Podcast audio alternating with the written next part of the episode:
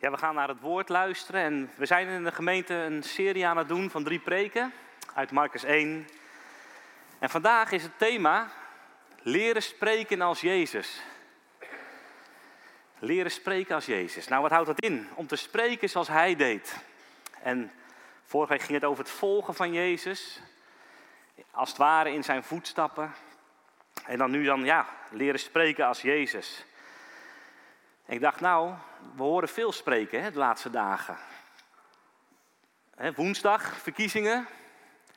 Campagnes, overal. Nou, je kan geen tv-praatprogramma opzetten of er zijn politici, toch? Je kan het niet missen haast.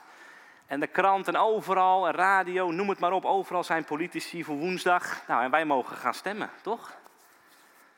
Nou, het is geen Tweede Kamerverkiezingen, zo lijkt het, hè? Maar een provincie. Maar als je de columns leest, dan denk je van columnisten in de krant. En gisteren was er weer een columnist en van de week ook weer. En die zegt, joh, al dat gepraat. En je ziet dat eigenlijk de meeste mensen worden haast cynisch. Van al die beloftes, al die verhalen. Gisteren schreef iemand, het is allemaal zo hypocriet allemaal, wat er allemaal gezegd wordt. En die politici praten en die doen hun best. En sommigen zeggen, het gaat alleen maar over wat er niet goed is aan de ander. Terwijl, het gaat toch om, wat wil je? Hè? Wat voor vergezicht, wat voor perspectief bied je? Ja, je zou er cynisch van worden, van alle woorden die misschien later ook niet uitkomen. En toen dacht ik, woorden zijn heel belangrijk. Spreuken zegt, dood en leven zijn in de macht van de tong. Dat zegt Spreuken. Oftewel, met woorden kun je dood brengen of leven. Je kan iemand maken of breken, zeggen wij. En God heeft woorden gegeven aan ons mensen te communiceren, maar ook dus om dat leven door te geven, om te zegenen. Nou, we gaan vandaag ook zegenen. Dus woorden zijn heel krachtig.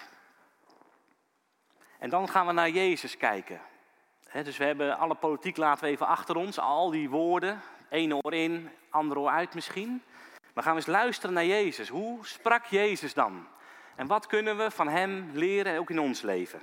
Laten we het samen lezen. Marcus 1, vers 21 tot en met 28.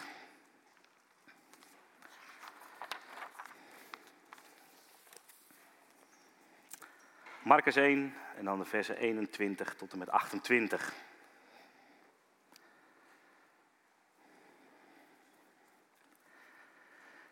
En ze kwamen in Capernaum en op de Sabbat ging Jezus meteen naar de synagoge en gaf hij onderwijs. En ze stonden versteld van zijn onderwijs, want hij onderwees hen als iemand met gezag en niet zoals de schriftgeleerden. Nu was er in hun synagoge een man met een onreine geest en die schreeuwde, ga weg, wat hebben wij met jou te maken, Jezus de Nazarener? Ben je gekomen om ons te vernietigen? Ik weet wie je bent, namelijk de heilige van God. En Jezus bestrafte hem en zei, zwijg, ga uit hem weg. En de onreine geest deed hem stuiptrekken en ging roepend met luide stem uit hem weg. En de mensen waren allemaal verbaasd dat ze elkaar vroegen, wat is dit? Wat voor een nieuwe leer is dit, dat hij ook de onreine geesten met gezag bevel geeft en zij hem gehoorzaam zijn? En het gerucht over hem verspreidde zich meteen in heel de omgeving van Galilea. Ja, tot zover.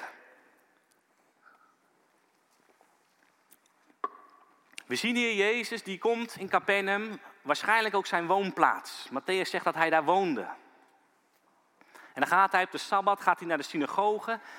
En daar mag je na de schriftlezing onderwijs geven, uitleg geven over het Bijbelgedeelte. En als Jezus dan in zijn eigen woonplaats daar onderwijs geeft aan de mensen die hem waarschijnlijk kenden, die hij waarschijnlijk kende, dan staat er, ze stonden versteld. Andere vertalingen zeggen, ze waren bovenmate verbaasd. Deze Jezus, die ze dus misschien wel kenden, die staat hier onderwijs te geven uit de Bijbel. En hoe is het mogelijk? Er gaat iets van uit wat ze niet wisten. Wat ze misschien wel nog nooit van hem hadden gezien ook. Gewoon een Joodse man van rond de 30 jaar. Op het moment dat hij dan uit de Bijbel gaat leren, gaat onderwijzen, staat er, ze staan versteld. Andere vertaling dus verbazing. Diep onder de indruk. In het Engels, ze waren greatly astonished. Bovenmatig verbaasd. En het Griekse woord hier zegt eigenlijk dat ze zowel paniek hadden als verbazing. Zoveel indruk maakte dat onderwijs van Jezus. Het Griekse woord ook, het zijn twee woorden, maar het ene Griekse woord, dat betekent een vuistslag. Hit, weet je wel, dat ze gewoon een klap kregen van wat Jezus daar vertelde. Vandaar die combinatie van zowel diep onder de indruk als verbaasd over de woorden van Jezus. En dan staat er zo'n bijzinnetje. Waarom waren ze ook zo verbaasd of onder de indruk of geraakt door wat Jezus deelde? Omdat hij hen niet leerde zoals de schriftgeleerden.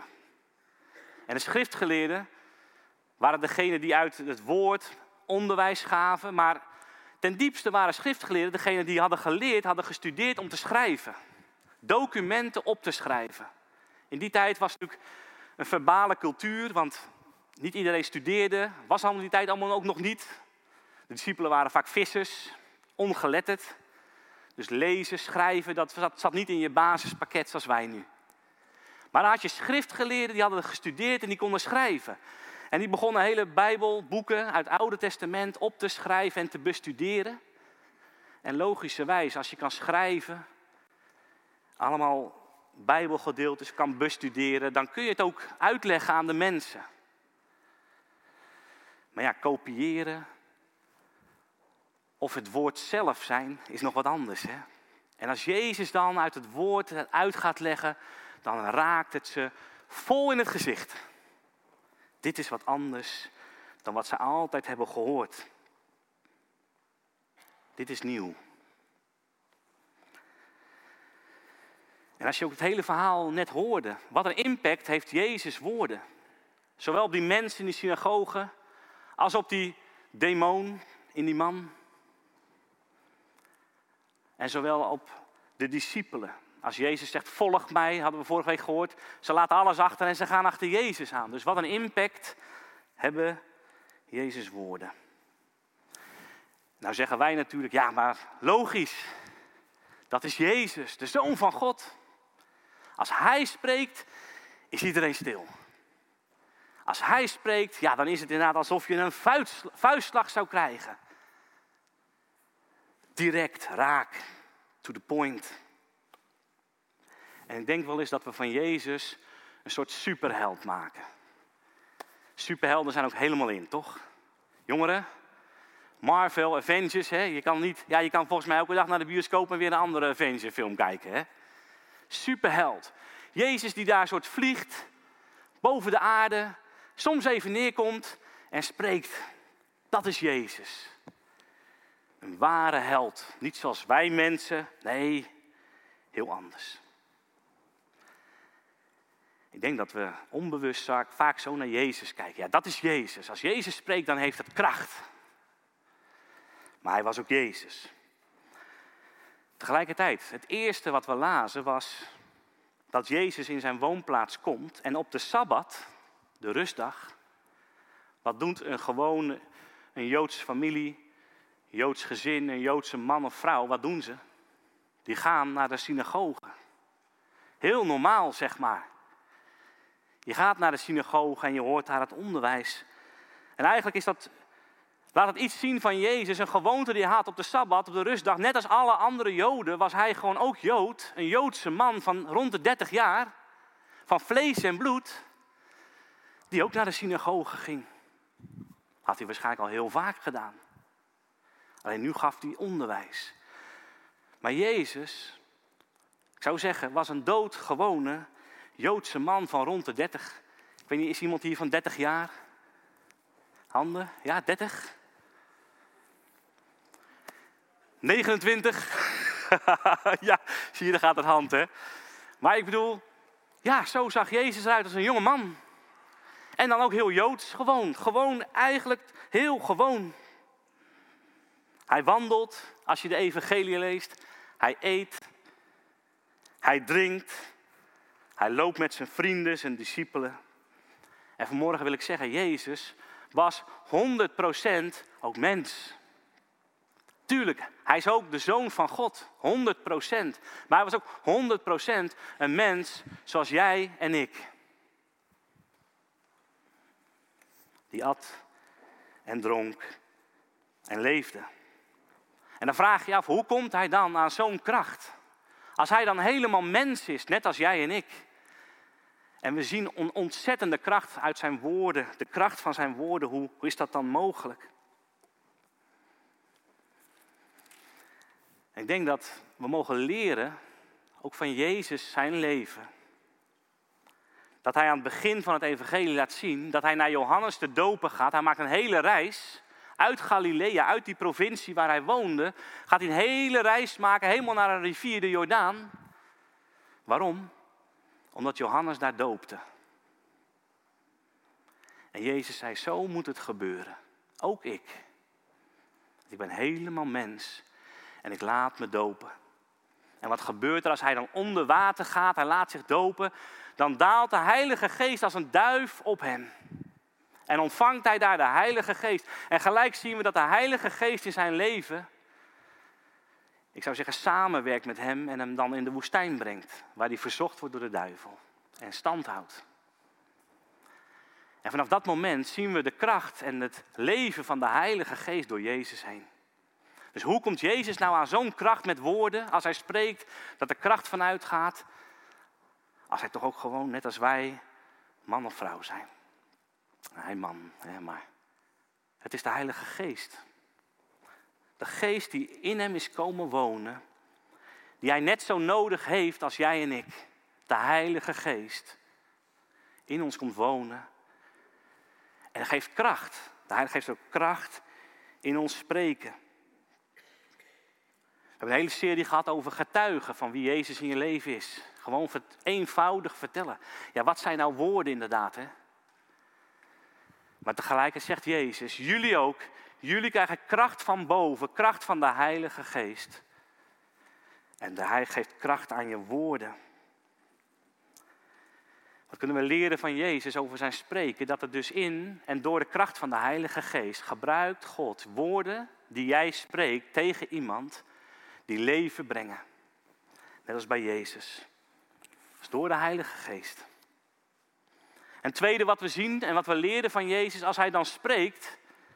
Er gebeurt trouwens iets heel geks. Want hij komt het goede nieuws brengen. Het goede nieuws van God. En hij staat daar in een, ja, ik denk een kleinere ruimte. Een synagoge. Kan gewoon een soort zaaltje zijn. En hij is dat gewoon aan het uitleggen, aan het vertellen. Het zou hier maar gebeuren. Maar er begint plotseling iemand te schreeuwen. Ik dacht haast, zal ik het aan iemand vragen om eens hier even te gaan schreeuwen. Je zou je rot schrikken, toch?